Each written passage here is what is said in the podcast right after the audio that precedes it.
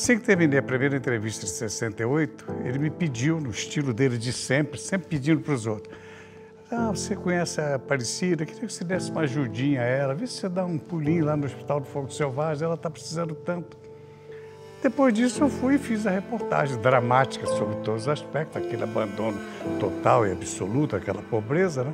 Essa reportagem virou campanha, que todos conhecem, a grande campanha, que terminou no dia dezesseis de junho daquele ano, que nós chegamos com vinte e tantos caminhões carregados de doações lá em Uberaba. Só que com uma semana, isso eu vou sintetizar, uma semana de campanha, pegando fogo em São Paulo, dois...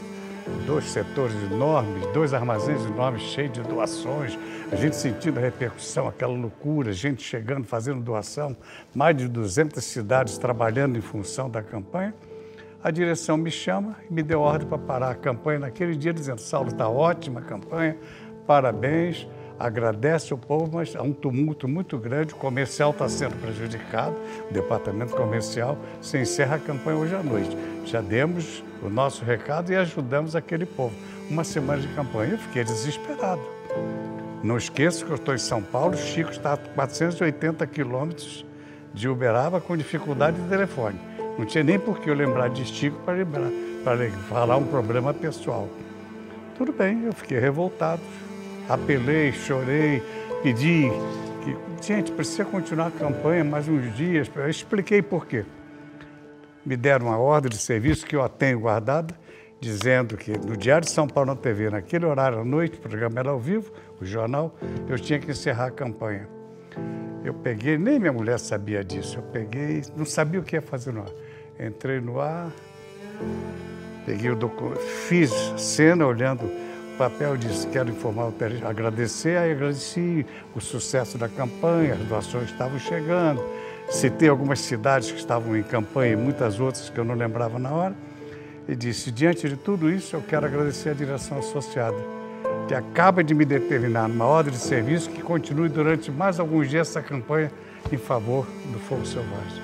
Lógico, nos dias seguintes, às nove da manhã, eu estava no departamento pessoal, aguardando a minha a minha demissão por justa causa. Repito, o Chico está a quatrocentos e oitenta quilômetros de mim. Baceli era secretário lá da Comunhão Hospital Cristã, sabe que não tinha como fazer. E nem por que falar com o Chico.